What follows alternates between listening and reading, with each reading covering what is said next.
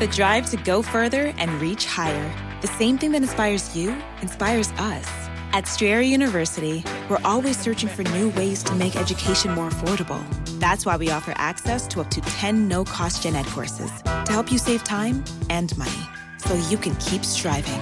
Visit strayer.edu to learn more. No cost gen eds provided by Strayer University affiliates of Sophia Learning. Eligibility rules apply. Connect with us for details. Strayer University is certified to operate in Virginia by SCHEV. I bring a lot of different types of content to you here on the show, and some days it's fun and it's light, and some days it's technical, but very rarely do I succeed in bringing together really awesome technical content presented in a really fun and interesting format. But today, today, radicals, I'm pretty excited. I think I've succeeded. if you have student loans, or if you have anybody with student loans, excuse me, you know anybody with student loans, make sure that before you make any changes or do anything with those student loans, you first listen to today's show.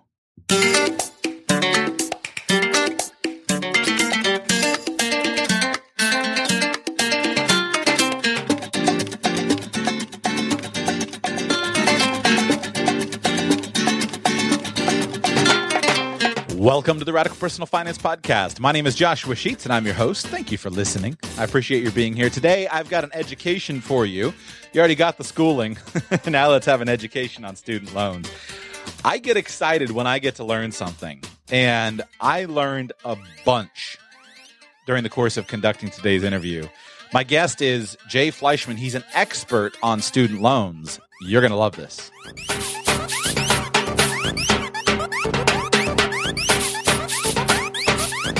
A real treat to be able to talk with somebody who's an expert and who can just give you great ideas wrapped up in really actionable in a really actionable way. And today's interview is really going to be a treat for you. I think you're really going to enjoy it. You're going to want to grab a pen and paper, and this is a show you're going to want to listen to uh, more than once if you have student loans, especially. Uh, I know that I personally uh, am have list, I'm going to listen to this show uh, a couple of times to make sure that I've fully grasped the information, even though I conducted the actual interview. But my guest is a man named Jay Fleischman. Jay is an attorney, as you'll hear in just a moment, and also he hosts a podcast called The Student Loan Show. And he reached out to me and offered to come on the show. He's a listener to the show, and and, and I'm so glad that I had him on. It was a great interview. Grab a pen, grab a piece of paper, get ready to take notes, and enjoy learning about some radical strategies that you can use to help you with your student loan debt. Jay, welcome to the Radical Personal Finance Podcast. I appreciate you being with me today. Thanks for having me, Joshua. It's nice to have a subject matter expert on the show, and I hope to dig a little bit into uh, issues surrounding student loans. But I'd like to start with just uh, an introduction.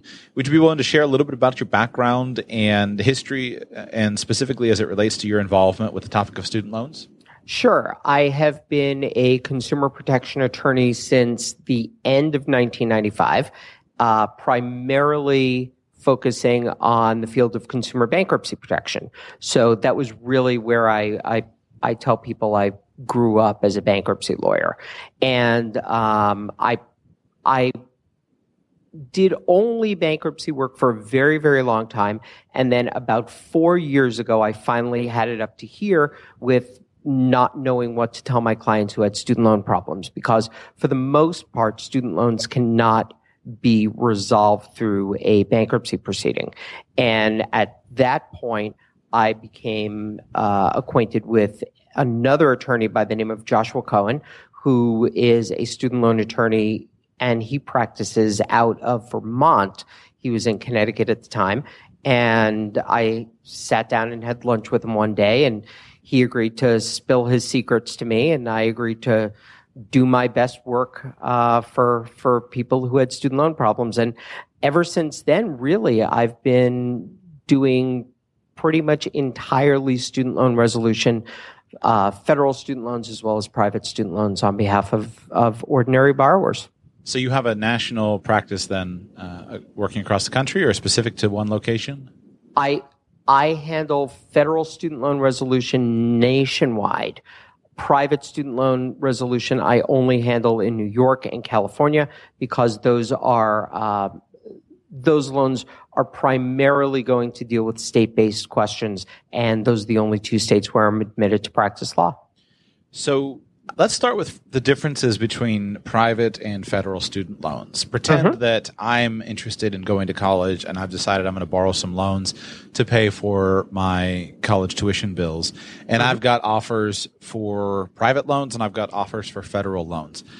How would I start to approach that process and what should I be aware of on the back end? Especially as a prudent consumer, a prudent borrower, knowing knowing that there's always a risk that I might have some trouble uh, paying these things off on their pre-agreed upon terms. Well, federal student loans can only be taken out directly from the U.S. Department of Education, and that's been the case for the past six years. In order to be able to get federal student loans, you need to file your FAFSA, F A F S A. Uh, anybody who's gone through undergraduate or graduate school has, has gone through that process. Uh, it's an online form. It enables the government to determine your eligibility for federal financial aid. Uh, from there, um, that's that's really the entry point for it. Um, federal student loans are always going to be fixed rate.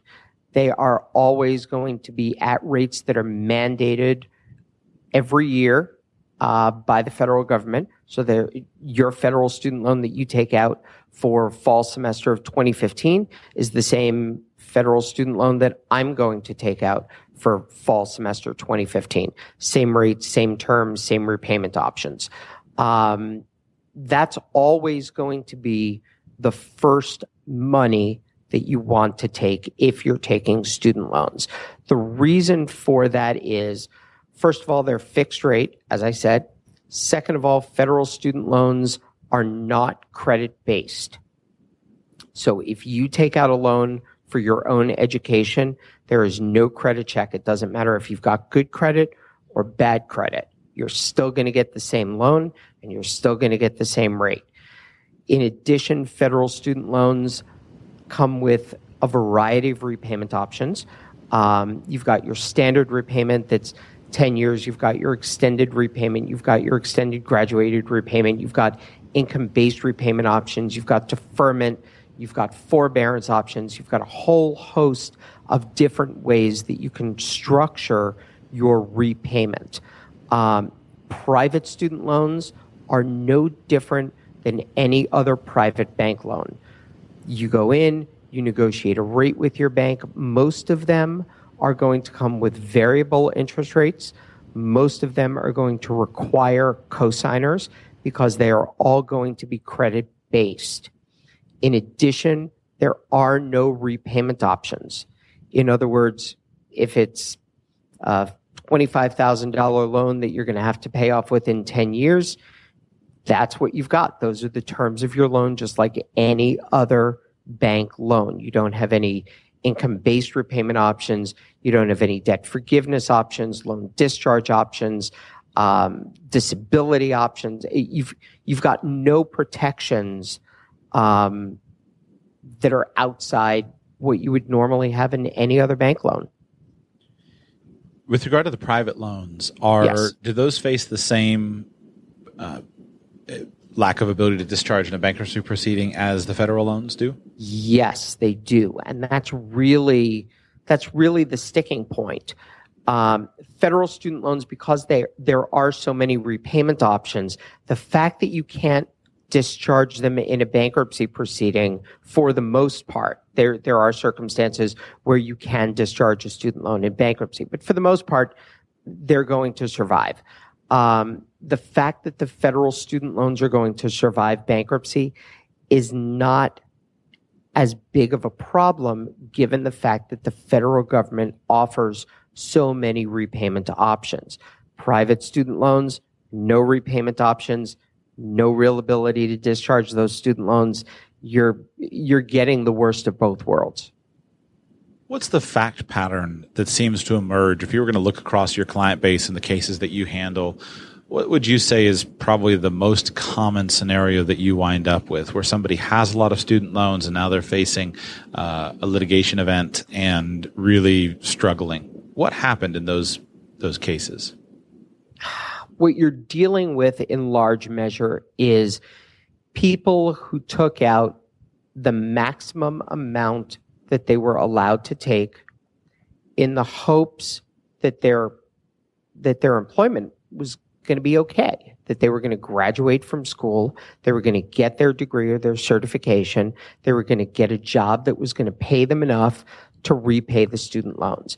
Reality is that that's not the case. That's not the economy that we live in. And an undergraduate education doesn't guarantee you doesn't guarantee you anything anymore.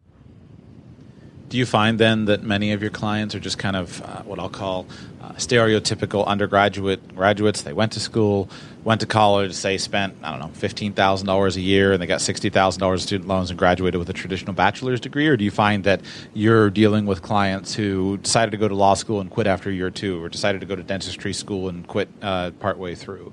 No, no. For the most part, it is folks who have gone through an undergraduate education come out the other end with the expectation that they'd be able to get a job and that that job was going to pay them enough to not only provide for a living wage, but also provide for the ability to repay that student loan debt.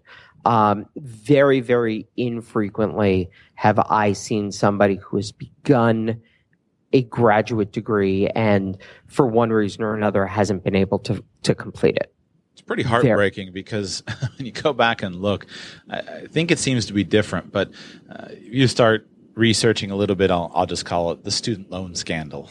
I've read a few, I've read a few pieces on it.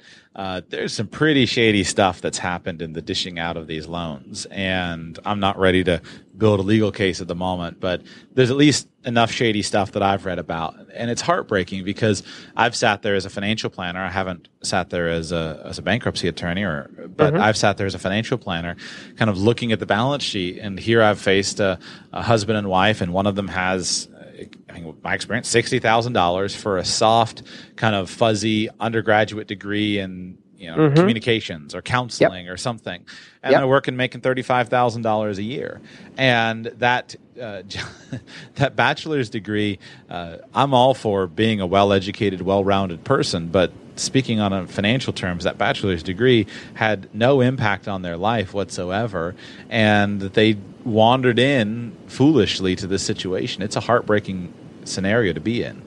Well, sure, and uh, I mean, think back to when you were 18 years old and going to college. I was stupid. How much? uh, well, no, you were 18, and there that's we go. What, that's that, nice. you you were just a normal 18 year old, and your parents probably said you've got to go to college because that's what you do because you're going to have a better life, you're going to make more money, and the world's going to be far better for you. So your parents inadvertently had drunk the Kool Aid. You drank the Kool Aid. You came out on the other end of it, thinking a degree itself was going to be your ticket to a better financial situation, not necessarily making a determination in advance of what that degree was going to be. You know, I went into I went into college in 1987 and I went into college and on day 1 I declared a major I was an economics major from day 1. Um, just a few weeks after that was when the market crashed and I was still an economics major, and that's what I was going to be. Um, and nobody told me that you need to make sure that the major that you're going to choose is going to be something that's got a financial trajectory or a career trajectory that's going to take you where you where you need to be. Um, because if you're going to be a communications major or an English literature major or a history major, unless you've got a plan to go to grad school of some sort, that's not really a marketable set of skills that you're going to walk out with. Right. You're, you're just not. Um, and a lot of what's happened in the student loan market, you talk about the student loan scam. A lot of this happened because of the changes in the bankruptcy code in 2005. Up until 2005, you were able to discharge private student loans just like any other debt, any credit card or personal loan or what have you. In October of 2005, October 17, 2005, was when the bankruptcy law was changed and it was amended to roll private student loans in the same way that federal student loans were rolled in. Now, at the same time, you had the mortgage market was was still going full swing, right? I mean, everybody was still buying houses. But what was happening was the mortgage market was in such a state that most, if not all, of the prime lending candidates had already had already entered the mortgage market. And because the mortgages were all securitized, the investors were starting to dig deeper and deeper and deeper into the subprime arena to be able to get more people into the system, to be able to create more of these securitized trusts, to be able to get uh, a continued rate of return. When that started running out, the Wall Street financial institutions realized that they could securitize private student loans the exact same way that they securitized mortgages. And like mortgages, there was very little risk of downside. In the mortgage market, the thinking was there's very little risk of downside because what's the worst that can happen? We get the house back. That's the worst that can happen. Mm-hmm. And if the value of the house goes down a little bit, fine, we take a short, we, we take a small loss, but we're never going to lose our shirt. That, that was the thinking behind, behind the way that the risk was put together. For student loans, it was very similar. What's the risk of loss in a private student loan? Well, they don't pay and then we sue and then we get a judgment and we get a garnishment or we freeze bank accounts or we put liens on real property but they can't go into bankruptcy and discharge the obligation. So we've got a very small amount of downside. That's really when the private student loan market took off because all of the financial institutions were able to securitize those student loans and be able to create additional investment vehicles for people who are hungry for them. So suddenly you had this limitless market. Now, when you've got a limitless market for money, then you turn over and you look at the uh, you look at higher education. You look at the standard uh, uh colleges and universities, but you also look at the for-profit market, the mm-hmm. the ITTs, right. the Corinthians, the the Phoenix, all of those folks. And they sit down and they realize, well, wait a minute, we can increase our tuition to any amount of money that we want because we know that a student walking in can always get a private student loan. We know that we can, part of the sales package is you don't have to worry about any of the money all you have to do is take out a loan and you'll pay it back later when you're making all this money after your graduation. Right. So they start increasing their tuition to ridiculous numbers. That's that's when you start seeing this hockey stick right. of the increase in tuition. So one feeds the other. That's the great student loan scam. And everybody was complicit in it. Do you have do you have an opinion on the involvement uh, as far as different people's the, the involvement and influence over getting that law changed? Yeah, I've got a tremendous. I'm kind of opening you up, kind of just. I'm just interested in hearing you talk about it because it really frustrates me from that perspective. But I'm interested in your perspective on the actual political and legal maneuverings that resulted in that. Oh my God. Well, the, the political maneuverings had been going on for years. They'd been trying to get the bankruptcy code changed for years. I started practicing, I started practicing bankruptcy uh, in December of 1995, and the code had just been changed in 94. So I believe that the most, re- that,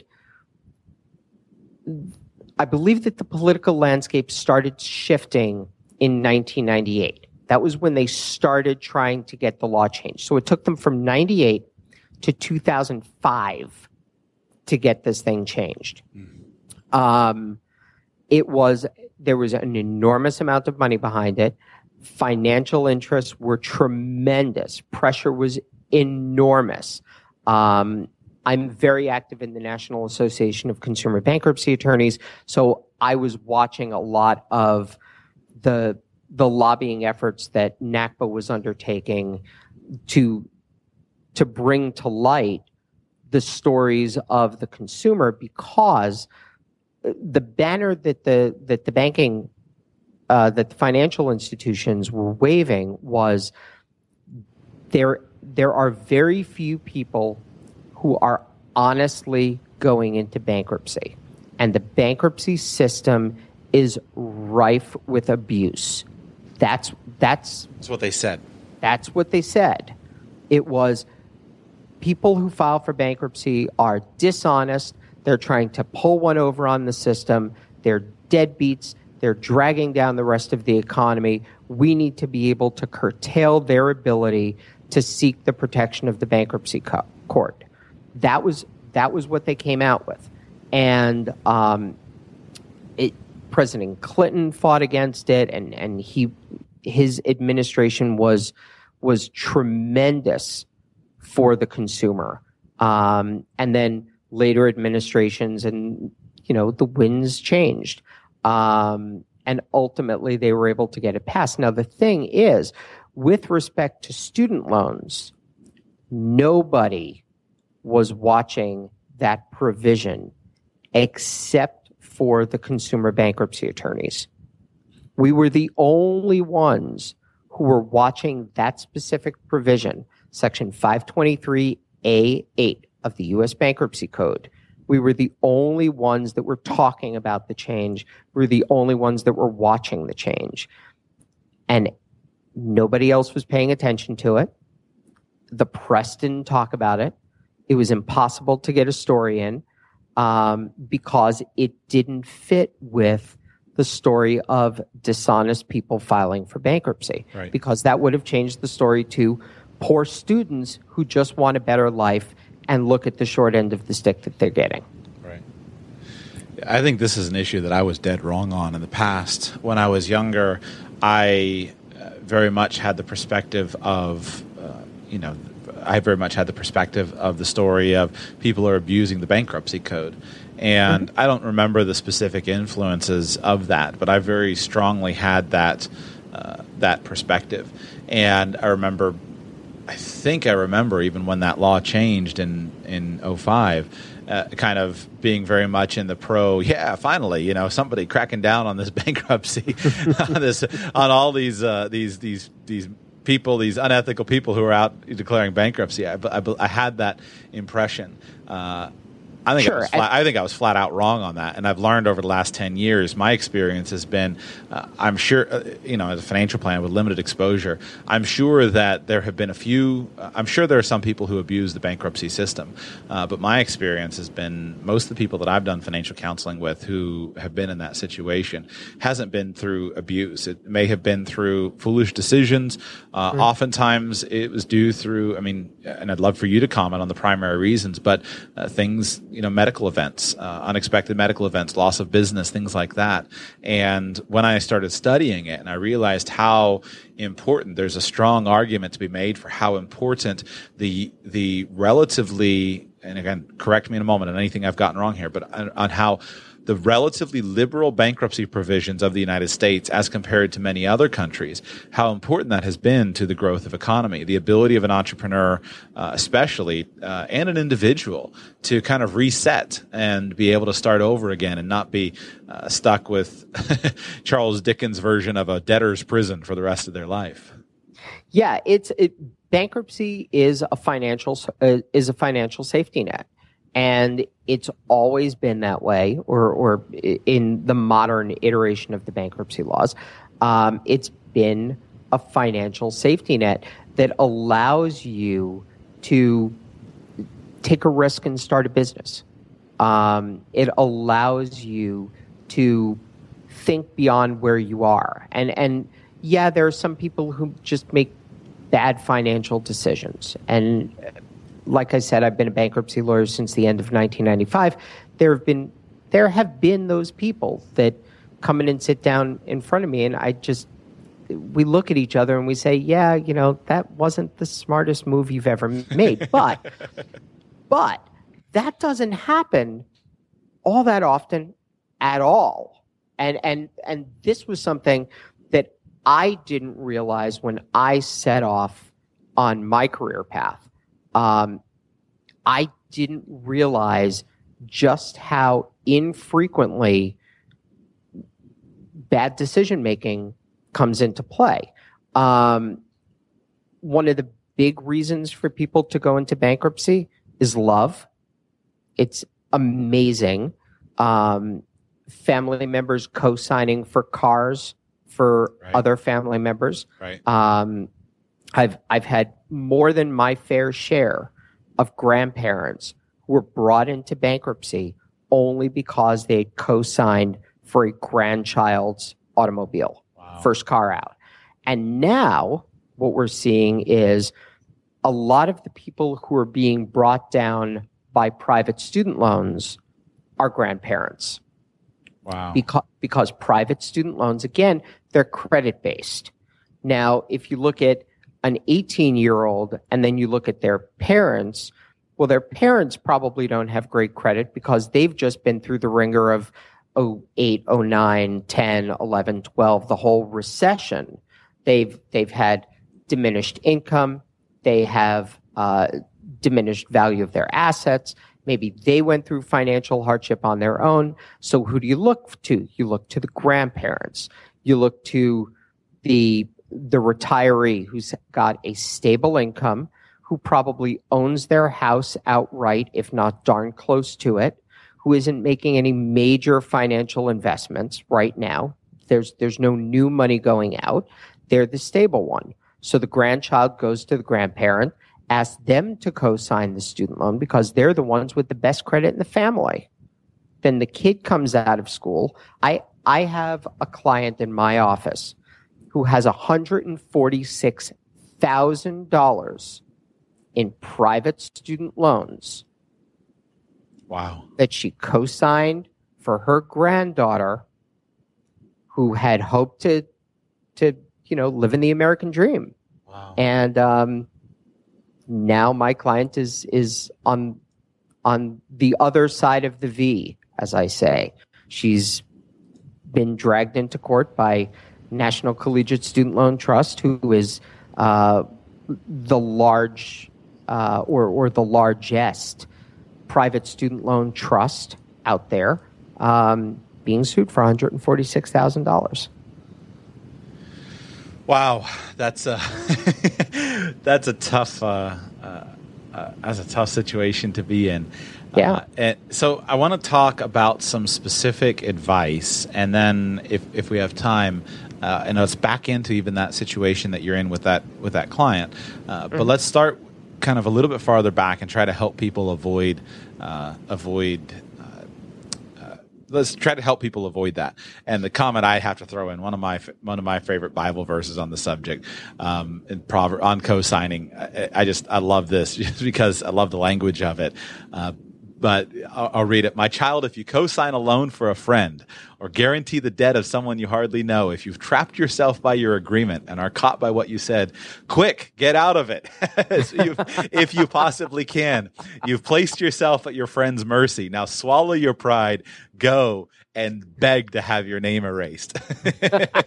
so, in my mind, that's a good place to start for for cosign, and that's from uh, from Proverbs six six. Uh, but I just had to throw that in because it's one of my it's one of the simplest things to avoid, um, but yet that heart of compassion that starts to tug at our heartstrings of saying, I really love this person. Uh, I want them to get a good education. I want them to have a nice car. I want them to be able to buy this house. Their life is going to be uh, improved. But I tell you, the number, at least my observation, the number of times it works out well uh, are, far, are fewer, many fewer than the times it works out poorly.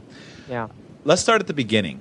Mm-hmm. and assume that I have gone to school, I have made some, uh, I've taken out student loans, uh-huh. and I've gotten out of school. Uh, I've got some student loans. I've got a you know I've got a car payment. I've got a mortgage. Uh, I've got ten thousand bucks of credit card debt. So median income, doing all right. You know, my wife and I are both working, but then all of a sudden uh, we find out that we're having a kid, and then fast forward a few months, she has a difficult pregnancy and she's on bed rest. She loses her job. We have a child. Maybe the child has some special needs, and so she's not going to be able to work. And now I'm kind of stuck, and the month is more than the money, and I I'm still sort of making it, but I recognize that uh, things are going to go wrong here what if you had the opportunity to give somebody some advice at that situation where the plan isn't working out quite as well as it was supposed to be and we're we can see that we're going to start to have some problems knowing what you know what would you want to proactively do in that situation Wow, talk about stacking the deck against somebody in that fact pattern. I had to give a little bit. Of, you gotta, you gotta make it difficult, right? I'm, um, I'm waiting for you to tell me that they're tied to the train tracks, and you know the train is approaching. I, I, I'm actually going to back out from that fact pattern because Okay. I'm, I, I'm going to tell you what to do the day you graduate from college. okay, Because I like there's that. Even there's, better. There's there's one thing that you can do on that day. You know, when you graduate from college, you get a six month uh, window until you have to start paying your student loans, right? Yes. The federal student loans. You get a you get a six month window. You don't have to take that six month window. You can elect to put yourself into repayment immediately. Now, bear with me. When you bring yourself into repayment, the first thing you do for your federal student loans is you get yourself into one of the income based repayment plans. Now, for new graduates, it is different than for people who graduated some time ago, and I'll I'll review the two the two uh, the two options. For new graduates, it's called pay as you earn or new IBR.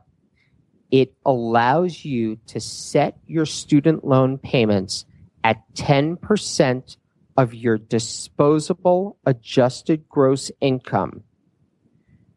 A- and disposable adjusted gross income is household adjusted gross income from the bottom line of your tax return. post my- po- post retirement contributions. Yeah, bottom, Okay, bottom line. Bottom line. Last- just last wanted to line. clarify. Okay. Yep, Mhm. last line of the 1040. Minus 150% of the poverty level for a household of your size. Okay? So, if now now if you think about it, when you come out of college, what is more than likely going to be your adjusted gross income for the year immediately prior? It's going to be really low, isn't it? Right. It's going to be either, you know, maybe you'll maybe you work part time, maybe you made minimum wage, maybe a little over that, maybe it's zero. So if you put yourself into IBR or pay as you earn that day, you're paying for for new loans, pay as you earn is ten percent. Old IBR is fifteen percent. Ten percent of zero is Zero. Exactly. You can be in repayment at zero dollars a month. That's And re- fantastic. Yep. And you recertify once a year. So at the end, the, why do you want to get yourself into one of these income based repayment options? Because for newer loans, the 10% repayment option, at the end of 20 years of repayment, the unpaid balance is discharged. For old loans, 25 years, the unpaid balance is discharged. We're okay. talking only about federal loans here, right? Only federal loans. Okay. And it's discharged without regard to the size of the balance. Without regard to the size of the balance. Now, just a caveat as of right now, the way that the regs are written, that is going to trigger a 1099. hmm Understood. But, but, number one, that's 20 or 25 years down the road. And number two, you only pay taxes on, uh, on debt settlement income to the extent that you're solvent when you get the 1099. So if you're insolvent 20 or 25 years from now, and it's not that hard to be insolvent if you're planning 20 or 25 years in advance, you may not even have to pay taxes. But that's, that's kicking the can very far down the road. In addition, if you come out of school and you work in public service, federal government, state government, municipal government, or a 501c3 not for profit, regardless of the kind of work that you do, after 120 timely monthly payments, the unpaid balance is forgiven. No 1099, and it's only 10 years. Okay. And, okay, so here's the scenario. So my show is called The Radical Personal Finance. So Mhm. here's my plan. Uh, I've decided that I need to build a social network uh, that is strong. So I'm going to choose to go to an Ivy League school. Unfortunately, I don't have a lot of uh, I don't have a lot of background. I'm going to max out the federal loan system with as many loans as I can get from the federal loan system. I'm going to go ahead and set up my Ivy League school, and I'm going to focus on building my social network. Once I get out, I'm going to establish my own 501c3 to uh, uh, to ch- you know be the change that I wish to see in the world, and it's going to take me at least ten years to build this thing. And uh, because I'm good at living cheap, I don't really need to. Even though I'm the executive director, I don't need to bring that much out of it uh, as salary towards me, which keeps my uh, my uh, household adjusted gross income relatively low. Uh, And I am going to go ahead, and since I am the executive director, I am going to go ahead and put in place a pension plan uh, and establish that. And I'm going to defer the maximum contribution to that pension plan for the first 10 years of running that organization while we get things going, because we believe that it's in the best interest of all of our uh, constituents that the employees of the uh, of the non-profit, not-for-profit organization uh, be able to defer the maximum amount of money to their retirement accounts. Uh, is my plan working? So long as you are employed full time by that 501c3, sounds like a great plan to me. I like it. this is good. Yep. so keep going. Yeah, absolutely. So that that's your federal money. And by the way, you should be maxing your federal money. If you're like I said at the beginning, if you're going to take money, take the federal first. It's the cheapest. It gives you the most options. And Okay? what's the current interest rate on federal student loans at the moment? they just announced hang on they just announced what the rate was going to be for july uh, Just ballpark is fine.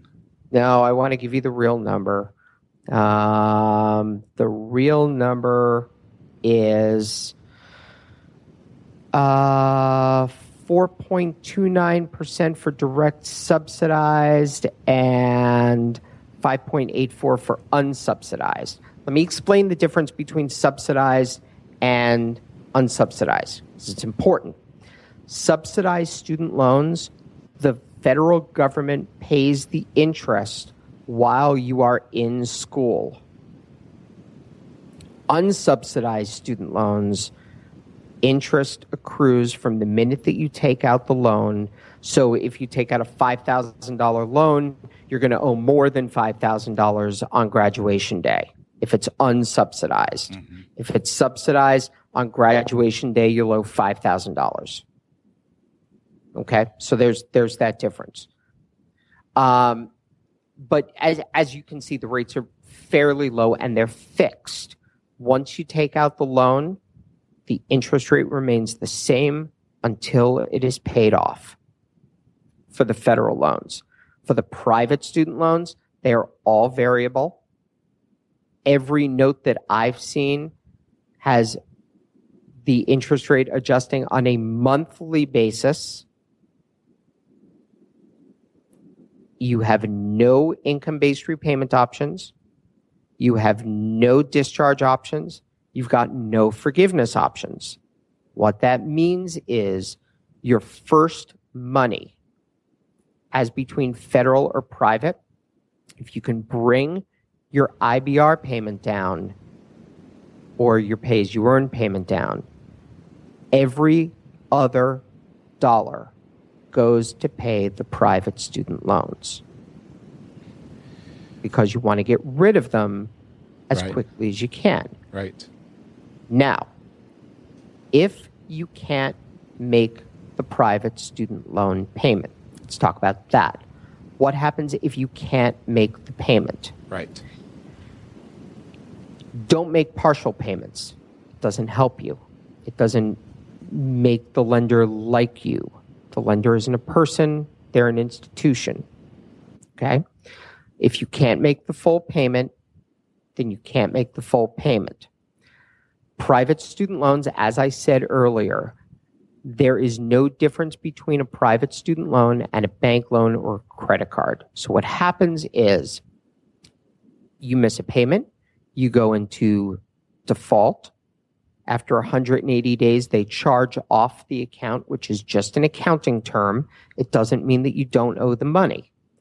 Once they charge off the account, you go to a collection agency, you go to a second tier collection agency, and then ultimately you find yourself with a lawyer contacting you. Mhm.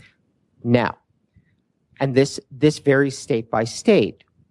There is a statute of limitations, a time limitation for the private student lender to file legal action against you once you go into default. And that amount of time is going to vary state by state. So you want to talk to somebody, you want to talk to a lawyer in your state to find out how much time they have. Not every private student loan is going to file a lawsuit against you. Some of them will, sometimes they will, sometimes they won't. There's no way of knowing, but if you can't make the payments, you can't make the payments Right.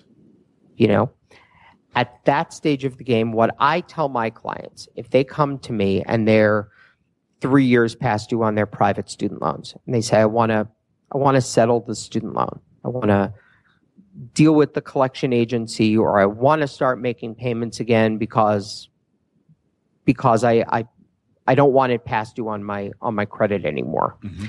what i tell my clients is at that point the damage is already done your credit score is already shot. You've already got the collection on your credit report. And until such time as somebody files legal action against you, if you're that far past due, you're going to get a better settlement deal in litigation than you will through a regular collections process. So wait for litigation to start on their end. Is that what you're saying? If you're, yeah, if, you're, if you're that, far behind and it's Yeah. not easily caught up, then go ahead and just wait for litigation and then go Yeah. ahead, get representation and, and, and go and fight it there. Yeah, absolutely. Um, you're dealing because you're dealing with a lawyer instead of dealing with a collection agency. Right. There's a very different mindset. Um, and as I tell my clients all the time, when you're just in collections, everything is voluntary. You ask them for documentation or information, whether they give it to you or not, it's all voluntary. You ask them for a settlement, whether they agree to it or not, it's all voluntary. On the flip side, they ask you for money, it's all voluntary. You bring it into court, suddenly you've got discovery, you've got disclosure rules, you've got rules of evidence. They've got to be able to prove a whole host of things in order to get over every legal hurdle to prove the case and to prove the amount of money that you owe and that they're even collecting in a timely fashion. And when you're in uh, when you're in that litigation, the collection agency's attorney is there. Uh, obviously, if you have assets, then I would assume their goal is to attach your assets. But is there more likely goal, considering you probably don't have money, uh, you probably had something happen? Is there more likely goal garnishment of wages? Is that what they're working towards? Is their goal of, of the successful lawsuit against you? They're working towards all of it. Some states don't allow wage garnishment. Some states Really? Yeah, some states don't have wage garnishment. I believe I believe if memory serves correctly that Texas does not have wage garnishment. Interesting. Um, there are some states that have unlimited homestead, which means that they cannot put a lien against your real estate. Florida has unlimited homestead. Texas has unlimited homestead. Other states have limited homesteads. Um, in some states, a judgment is automatically a lien against real estate. In other states, they need to jump through some extra hoops to be able to get the lien put on. Some states have higher wage garnishment. Some states, um, in in um, in community property states, a judgment can be executed against all community property assets. What that means is, if you're married in the state of California, what's yours is mine and what's mine is yours, which means that my wife's income is in the absence of a prenuptial or a postnuptial agreement, my wife's income is community property. So if I owe money on a private student loan, they sue me, they get a judgment against me, they can execute against my wife's wages. They can garnish my wife's paycheck. Hmm. I don't. It's you know, be a lot simpler. I guess it's always just a lot simpler if you pay them up, uh, pay pay things off early. yeah, it, it, uh, yeah. It's when you get into this world. Uh, you know, I used to be leery of attorneys, and then I had a client who was a bankruptcy attorney, and uh, I started talking to him about some of these details. And from then on, I learned what I didn't know, and from then on, I just said, Call, and I would send so many people. I said, "You're in trouble. Here, call call the bankruptcy attorney." And there is a reason uh, you want good representation to to come out ahead in, in these situations.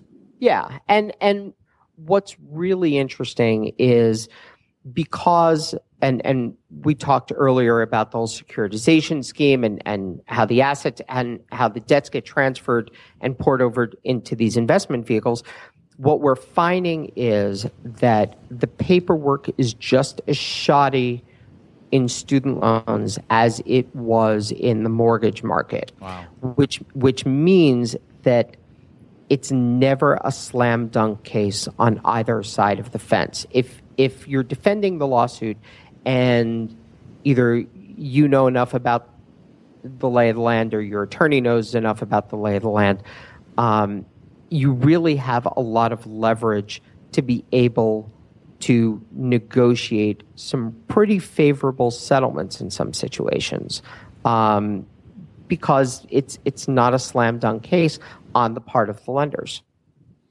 Are you getting? Uh, have you had any cases where, because of paperwork uh, irregularities, we'll use the politically correct term, that you've had a complete discharge of the debt?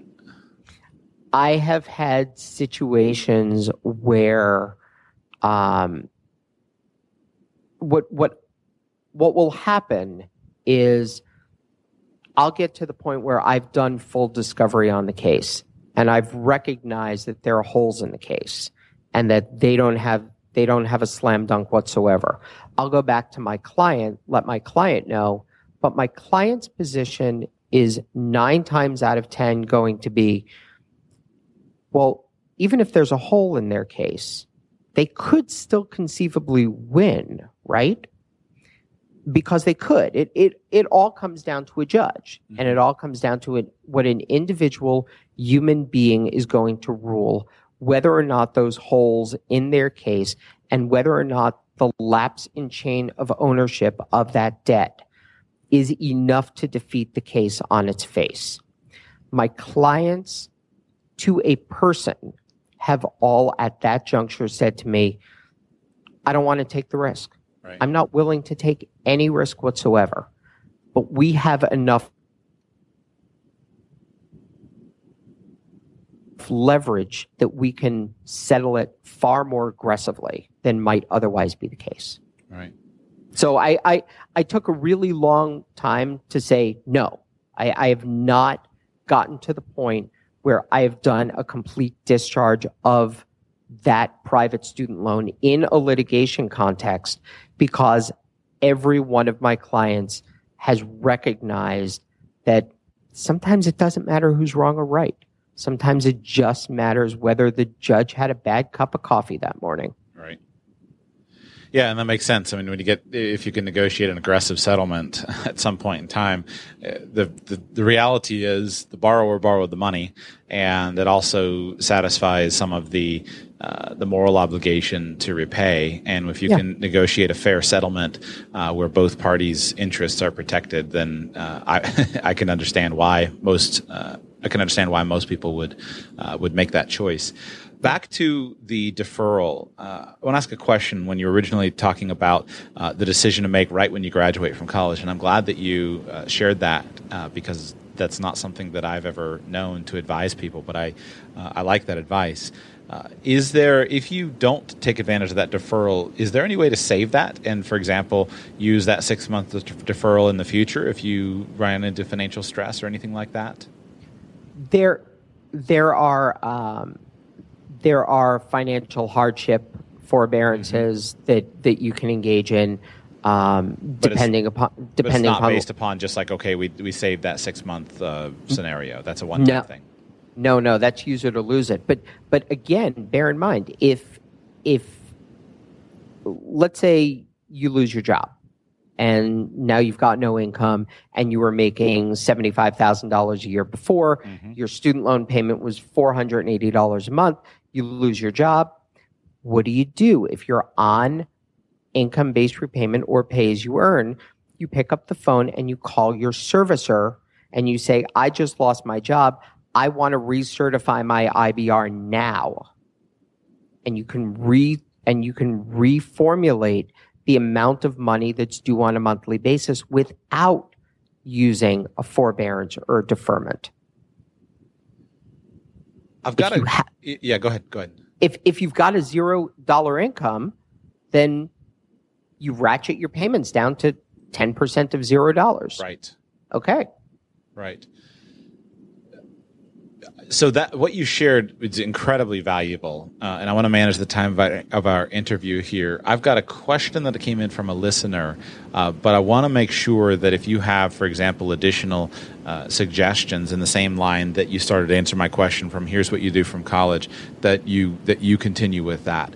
Do you have an additional uh, recommend do you have additional recommendations for the scenario I outlined or for that college student who's gone ahead and followed that initial advice? Uh, in, do you have additional recommendations along that line?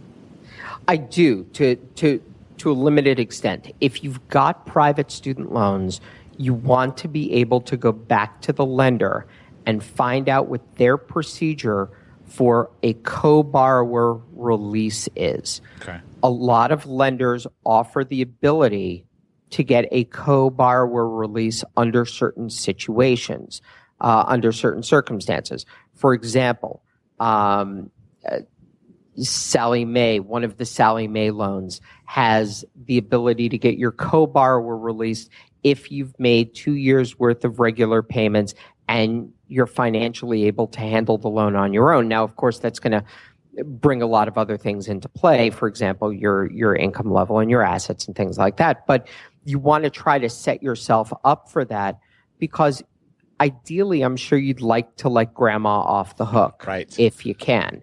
I'm sure grandma would like that too. Um, so that's really the next thing that that I would recommend. Um, unfortunately, there's very little that can be done with respect to a private student loan. So the, best advice is take as much money as you possibly can and pay that thing down as quickly as you can. Um, and, and I know that that's that's advice that's non-advice, uh, but that's really the best that that anybody's going to be able to tell you to do. That having been said, once you once you secure employment, and once you've gotten on your on your feet financially, assuming that you're making your private student loan payments in a timely manner, there are places where you can refinance your private student loans now that didn't exist even two or three years ago. There are companies like uh, SoFi is, is is a big one that's in the market, but there are tons of companies out there that are now helping people refinance their private student loans. So if you're if you're making those payments on a timely basis, that's going to make you that much more attractive as a borrower for refinance on the student loan debt. Even potentially even uh, companies like what are the the uh, the, the, the I'm blanking. Prosper, Prosper and Lending Club. Oh yeah, uh, yeah, yeah. Things like that. Even uh, mm-hmm. even if you could get an unsecured loan through the, that system, and maybe it would be better in some regards if the terms could be uh, negotiated to be better than than the private student loan. At least that way, you transition that debt away from a non-bankruptable debt to a bankruptable debt, which uh, you know, my in my mind is a win. Uh, Absolutely. As long as there's not a big, as long as there's not a big cost, uh, a big, a big additional interest cost to do so.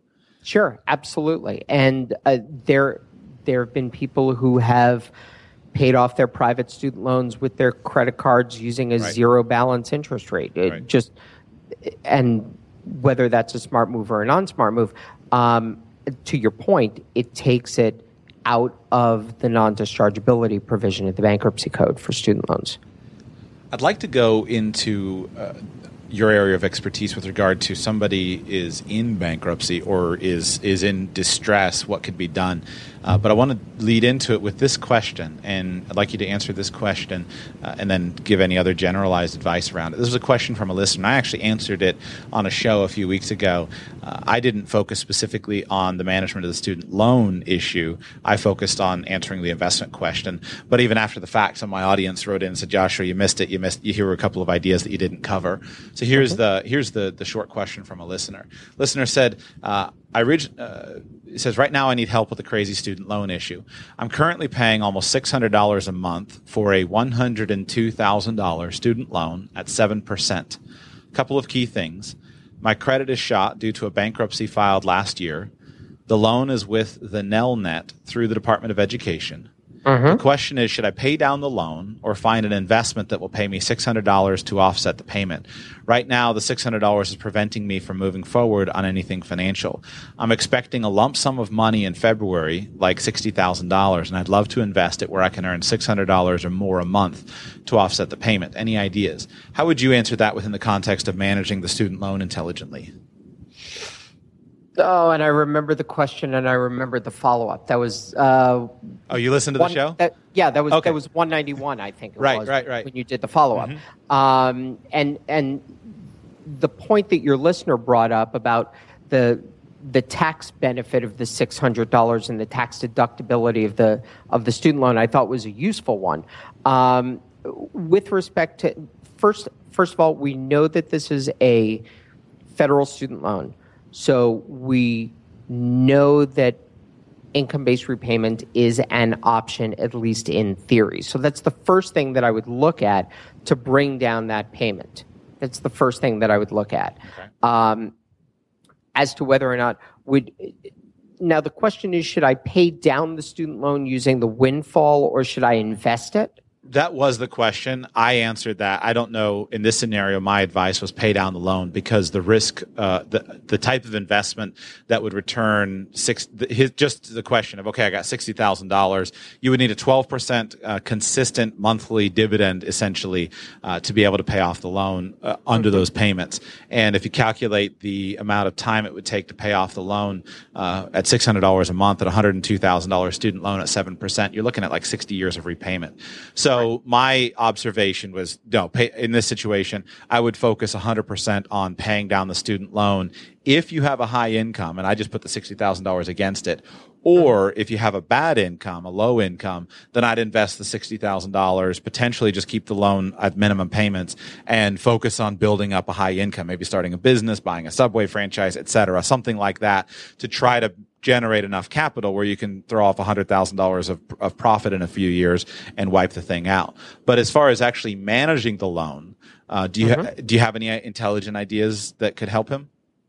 I wouldn't pay down the loan.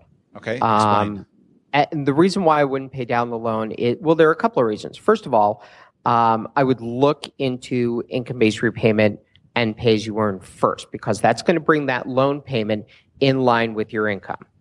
Second of all, you've got the tax deductibility of at least a portion of the money that you're paying uh, on your student loan annually. Mm-hmm. So there's there's that. But third of all, and this is the, this is the main reason why I wouldn't pay down that student loan. You just came out of bankruptcy, so your credit's shot. That that to me is that's that's the key part of that entire question. Hmm. If you just came out of bankruptcy and your credit is shot, if you run into a financial event of any sort, at this stage of the game, you've got no means of financing that. And so that windfall, at least a portion of that windfall, I would think that you'd want to have that available to you.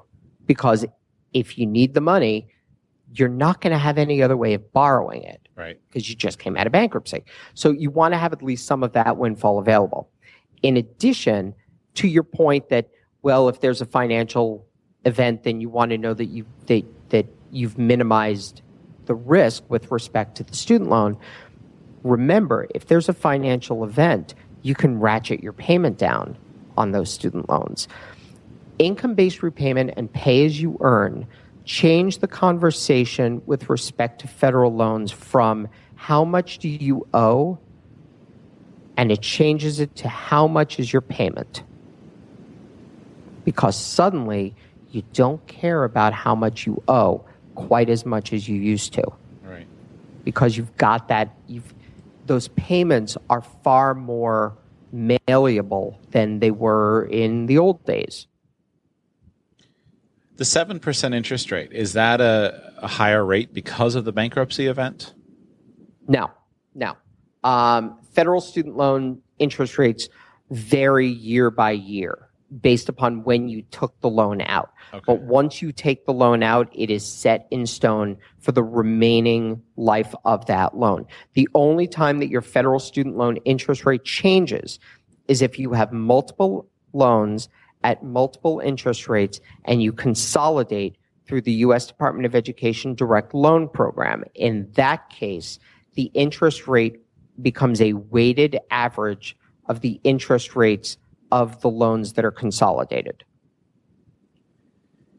Do you have advice regarding consolidating loans versus not consolidating loans? You get one bite at the apple for consolidation of your federal student loans. You only get one bite at the apple. It is a saving grace if you are ever in default. It is a quick and dirty way of getting yourself out of default and out of any enforcement mechanisms that the U.S. Department of Education has against defaulted student loan borrowers. That's administrative wage offset, tax refund offset, uh, regular litigation, legal action. So I don't like consolidating federal student loans because I like keeping it in my back pocket. I never knew that. That's a useful tip. Yep. yep. So if you are, I, you know, I've, I've, I've got three loans. I've been paying them, but I had a hiccup. I got laid off again. My wife got pregnant. Now she's back. Okay, we can pick it up. We've been in default. Um, so you're saying that I've been in, I'm, I'm behind four months. If I go ahead and consolidate, does that improve that situation because it wipes the default, Uh, or wh- how does it help me? Okay, let's talk about default. Federal student loans go into default when they are 270 days past due. Okay. That's default. Anything prior to that is delinquency. So let's let's say that you're 370 days past due, because I, I want you in default for the purposes of this conversation. Mm-hmm. There are two ways of getting your federal student loans out of default. One is rehabilitation, and the other is consolidation. You get one bite at the apple for each one. Okay, so you can consolidate your your defaulted federal student loans and you're out of default in 30 to 90 days, somewhere in that range. Okay. Or you can rehabilitate, which is also one bite at the apple. It involves making nine monthly payments within a 10 month period of time to the debt collector that is handling the federal student loan. At the end of the nine months, at the end of the nine payments, rather, because it could conceivably be 10 months. At the end of the nine payments, your loan comes out of default and goes back into active status. The fact that you were in default on your federal student loan gets taken off of your credit report. Nice. I like that. Yeah, you only get one bite at the apple for that also. In terms of, because the next question becomes, well, how much would those monthly payments be? The monthly payments are the reasonable and affordable monthly payments. Reasonable and affordable under current regulations are deemed to be the amount that the payment would be if you were in IBR or pay as you earn. So let's say you're in default and you are unemployed, still unemployed, mm-hmm. that is the best time to rehabilitate your student loan because under reasonable and affordable, it's it, you can't have a zero dollar a month rehabilitation payment. It's got to be at least five bucks a month. So if you're unemployed, you can rehabilitate your student loans at five bucks a month, make nine monthly payments of five bucks. It's $45 in total. Brings you out of default into active repayment.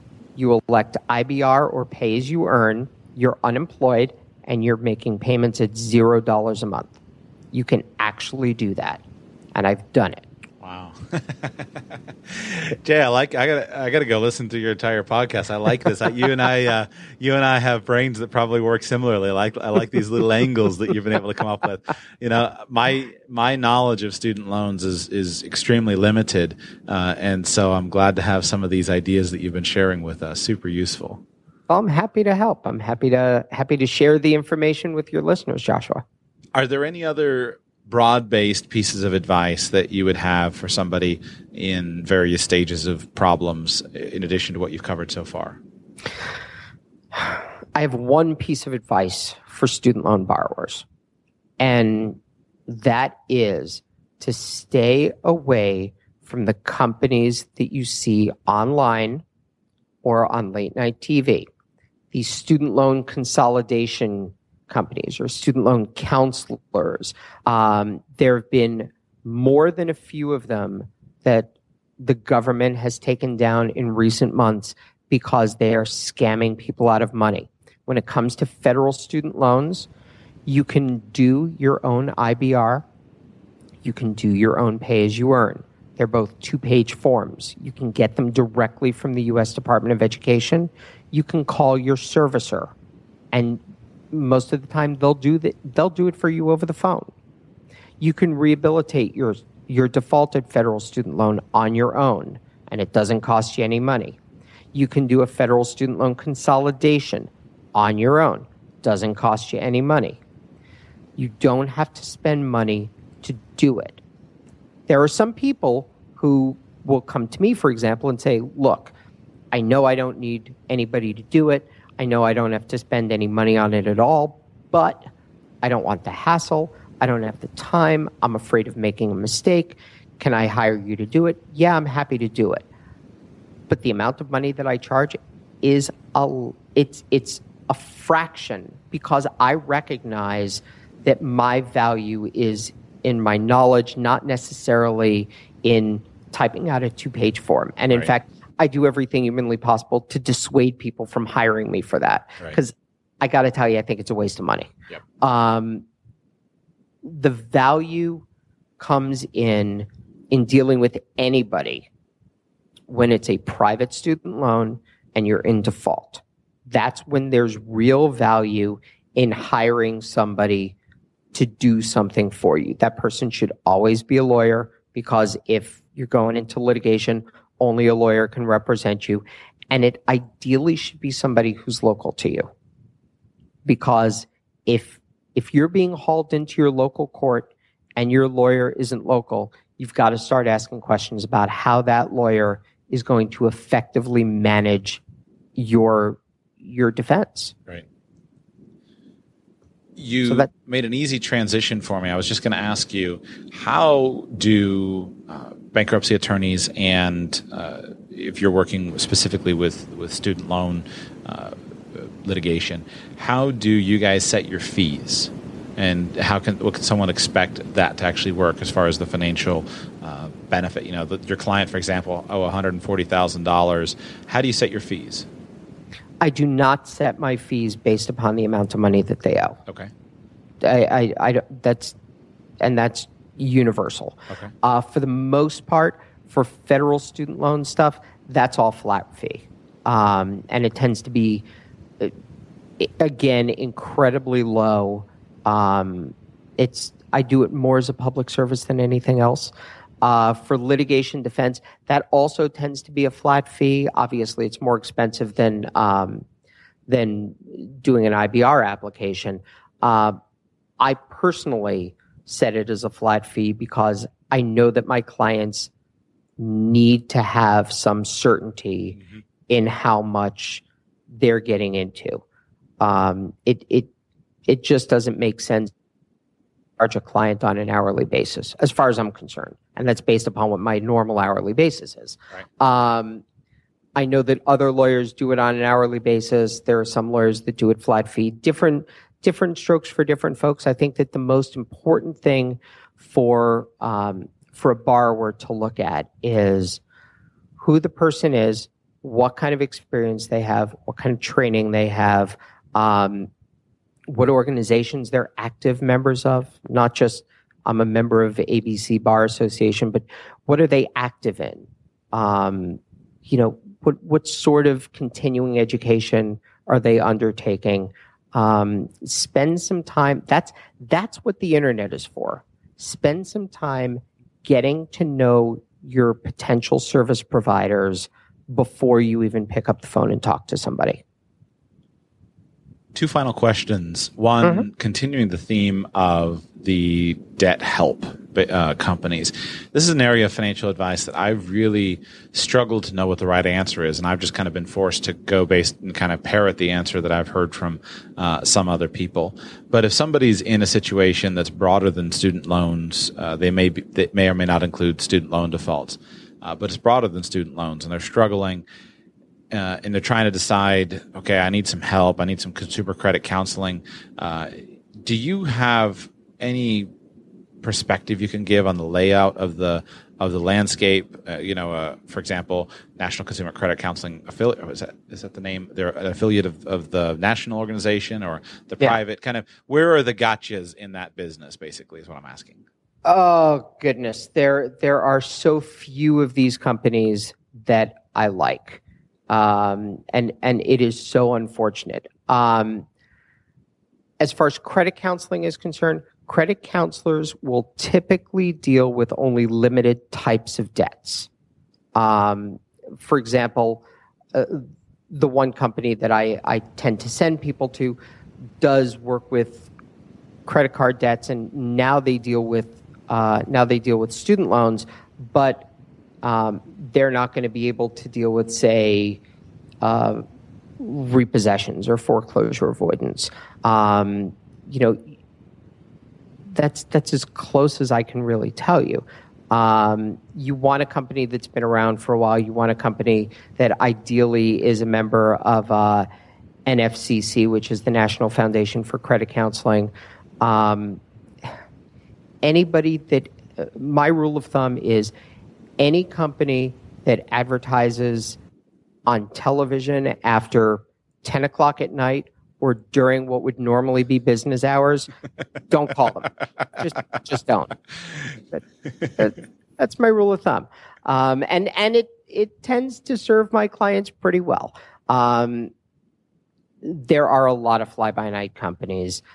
A lot of a lot of the uh, and I'm using my air quotes here. The credit counseling companies became loan modification companies during the during the the mortgage meltdown or short sale companies. And now they've become student loan companies. And you know they're it's the same people over and right, over and right. over again. And they just they slap a new ribbon on it. Money attracts good people and it attracts scum. And differentiating between them is always a constant challenge for us. No question about it. No question about it. Your best bet is really to talk to some the first person that anybody should talk to is somebody who's got a license in something whether it's a certified financial planner like you are or a lawyer like I am or a CPA or an enrolled agent because they're likely going to know somebody who is reputable as opposed to just shooting blind on this stuff. Last question is actually a business question. Okay. And it has to do with the impact of your podcast on your legal practice. Uh, I'm not sure how long you've been doing your podcast, but it seems like you've got quite a number of episodes here. And okay. I'm interested to know what the impact has been of actually creating your show and how it's helped or hurt your business. Here's something that you don't know about me. I started podcasting in 2005. Really? Yeah. I had, a, I had a show called The Debt Podcast. Uh, I was the Dad podcast or the Debt podcast? Debt. Okay. D E B T. Got it. Podcast.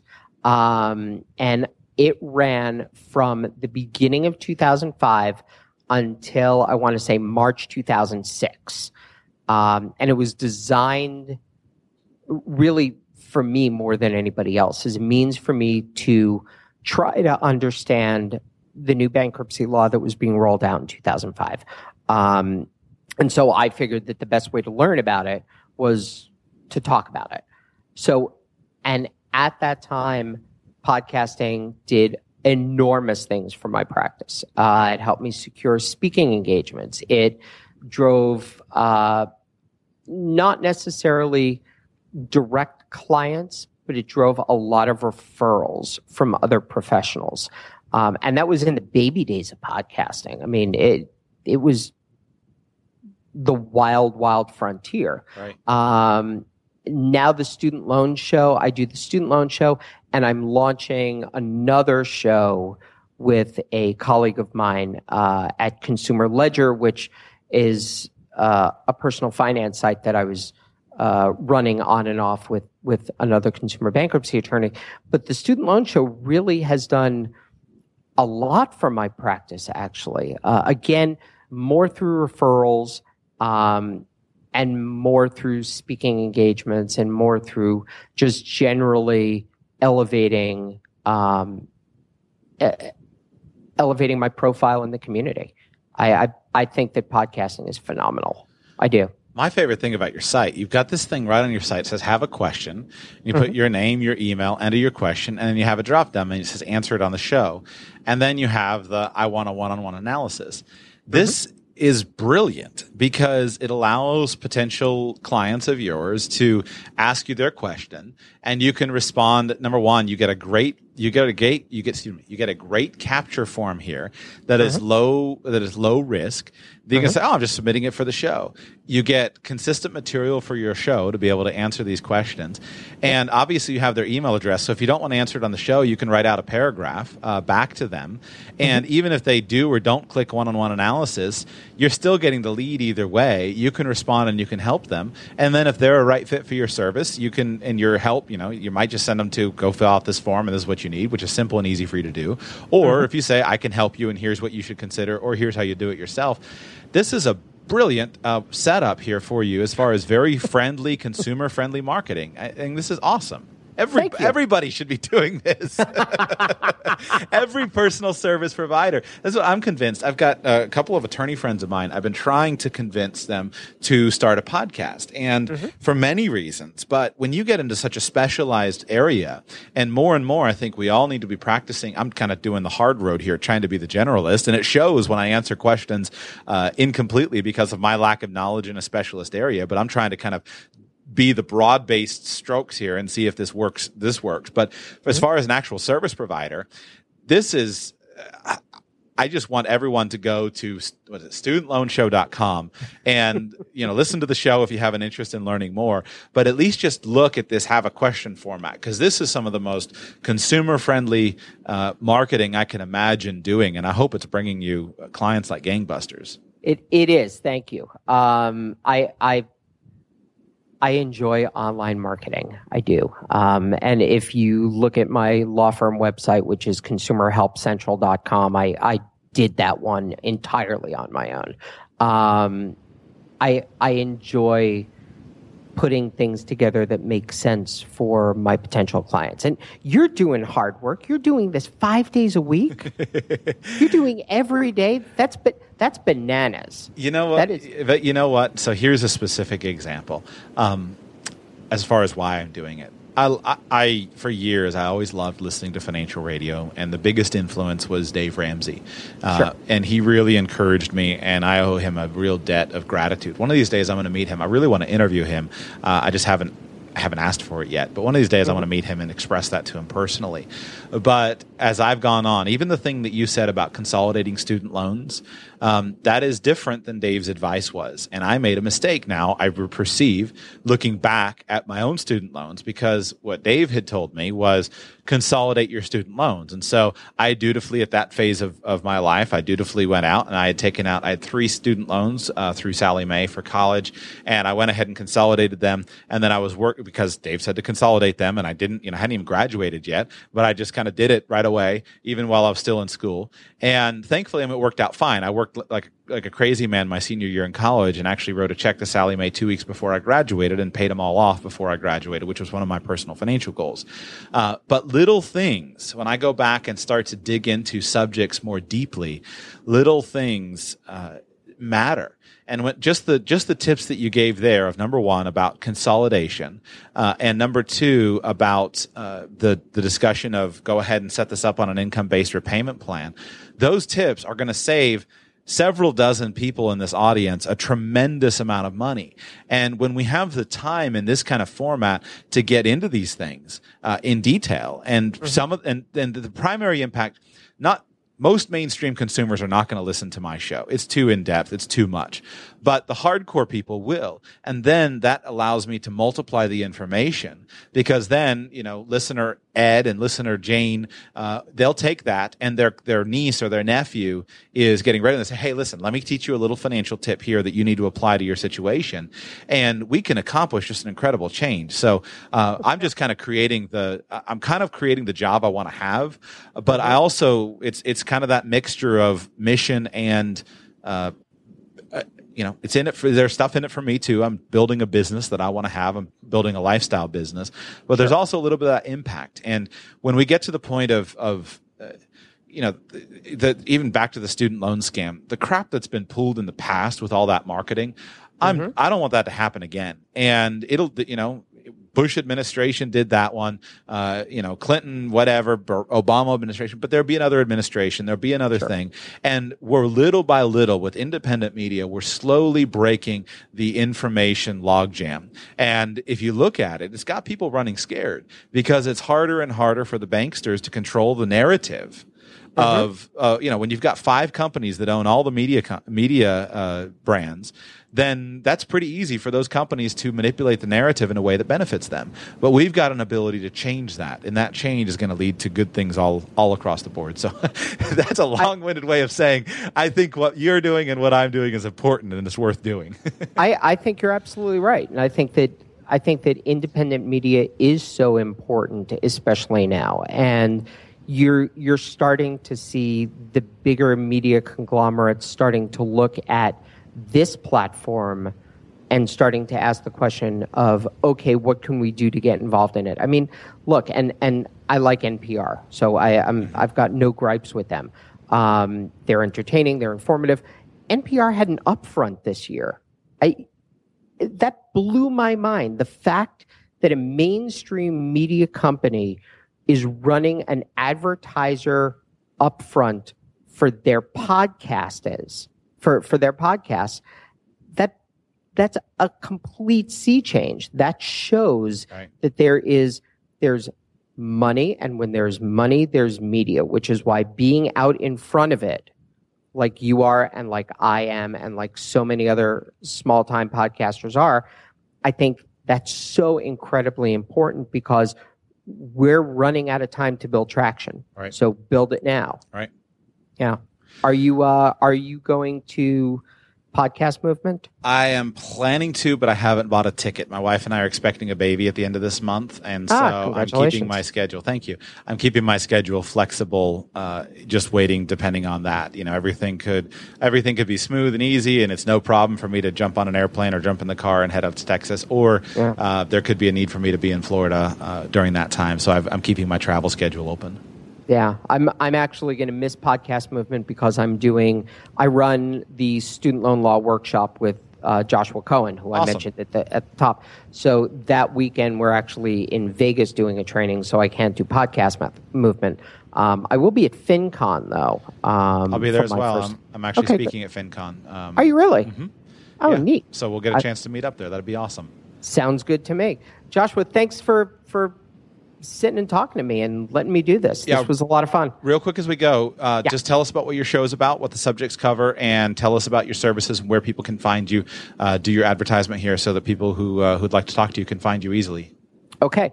I am a student loan lawyer and consumer bankruptcy attorney operating in the state of California as well as in the state of New York.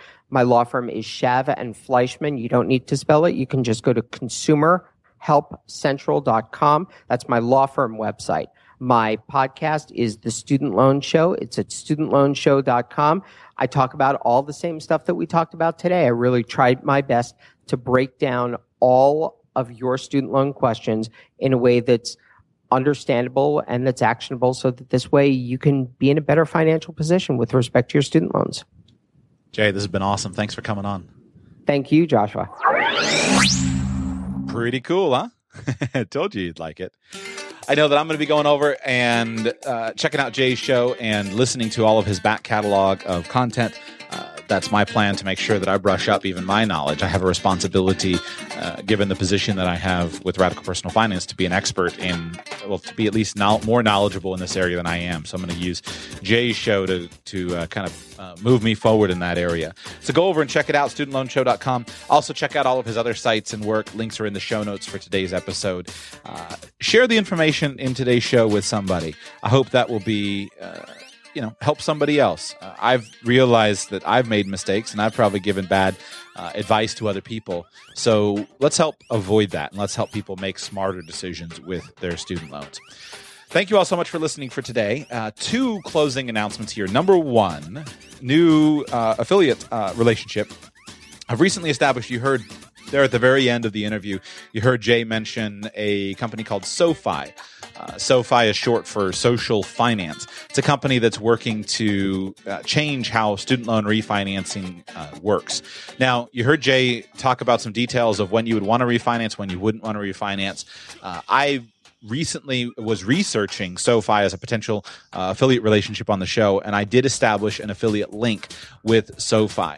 I plan a full comprehensive show uh, on the topic, going through some of the different people for consolidation. I don't have that outline prepared yet where I'm ready to bring it to you. So feel free to wait, but, or if you would like to potentially consider refinancing some of your loans, if you do some research on SoFi, I won't go into it in any, in any, in any depth right now, but if you do some research on SoFi and if they seem to be a good uh, fit for you, go to first radicalpersonalfinance.com slash student loans and you'll find a link there radicalpersonalfinance.com slash student loans if you use my affiliate link uh, i get a hundred bucks and you get a hundred bucks that helps me out uh, uh, makes a uh, I, I earn a little bit of a commission which is really useful uh, second uh, so check that out. More details coming in a future show. Also, thank you so much for each one and every one of you who supports the show directly as a patron. If you don't, why not? RadicalPersonalFinance.com slash patron. RadicalPersonalFinance.com slash patron. Thank you for listening to today's show. Please subscribe to the podcast with our free mobile app so you don't miss a single episode. Just search the App Store on your device for Radical Personal Finance and you'll find our free app. If you have received value from the content of this show, please consider becoming a patron. Your financial support is how I pay the bills for the show and how I plan to grow our content. You can support the show with as little as a dollar a month or as much as you feel the content is worth. Details are at radicalpersonalfinance.com slash patron. If you'd like to contact me personally, my email address is joshua at radicalpersonalfinance.com or connect with the show on Twitter at radicalpf and at facebook.com slash radicalpersonalfinance. This show is intended to provide entertainment, education, and financial enlightenment. But your situation is unique, and I cannot deliver any actionable advice without knowing anything about you. Please develop a team of professional advisors who you find to be caring, competent, and trustworthy, and consult them because they are the ones who can understand your specific needs, your specific goals, and provide specific answers to your questions. I've done my absolute best to be clear and accurate in today's show, but I'm one person and I make mistakes. If you spot a mistake in something I've said, please come by the show page and comment so we can all learn together. Until tomorrow, thanks for being here.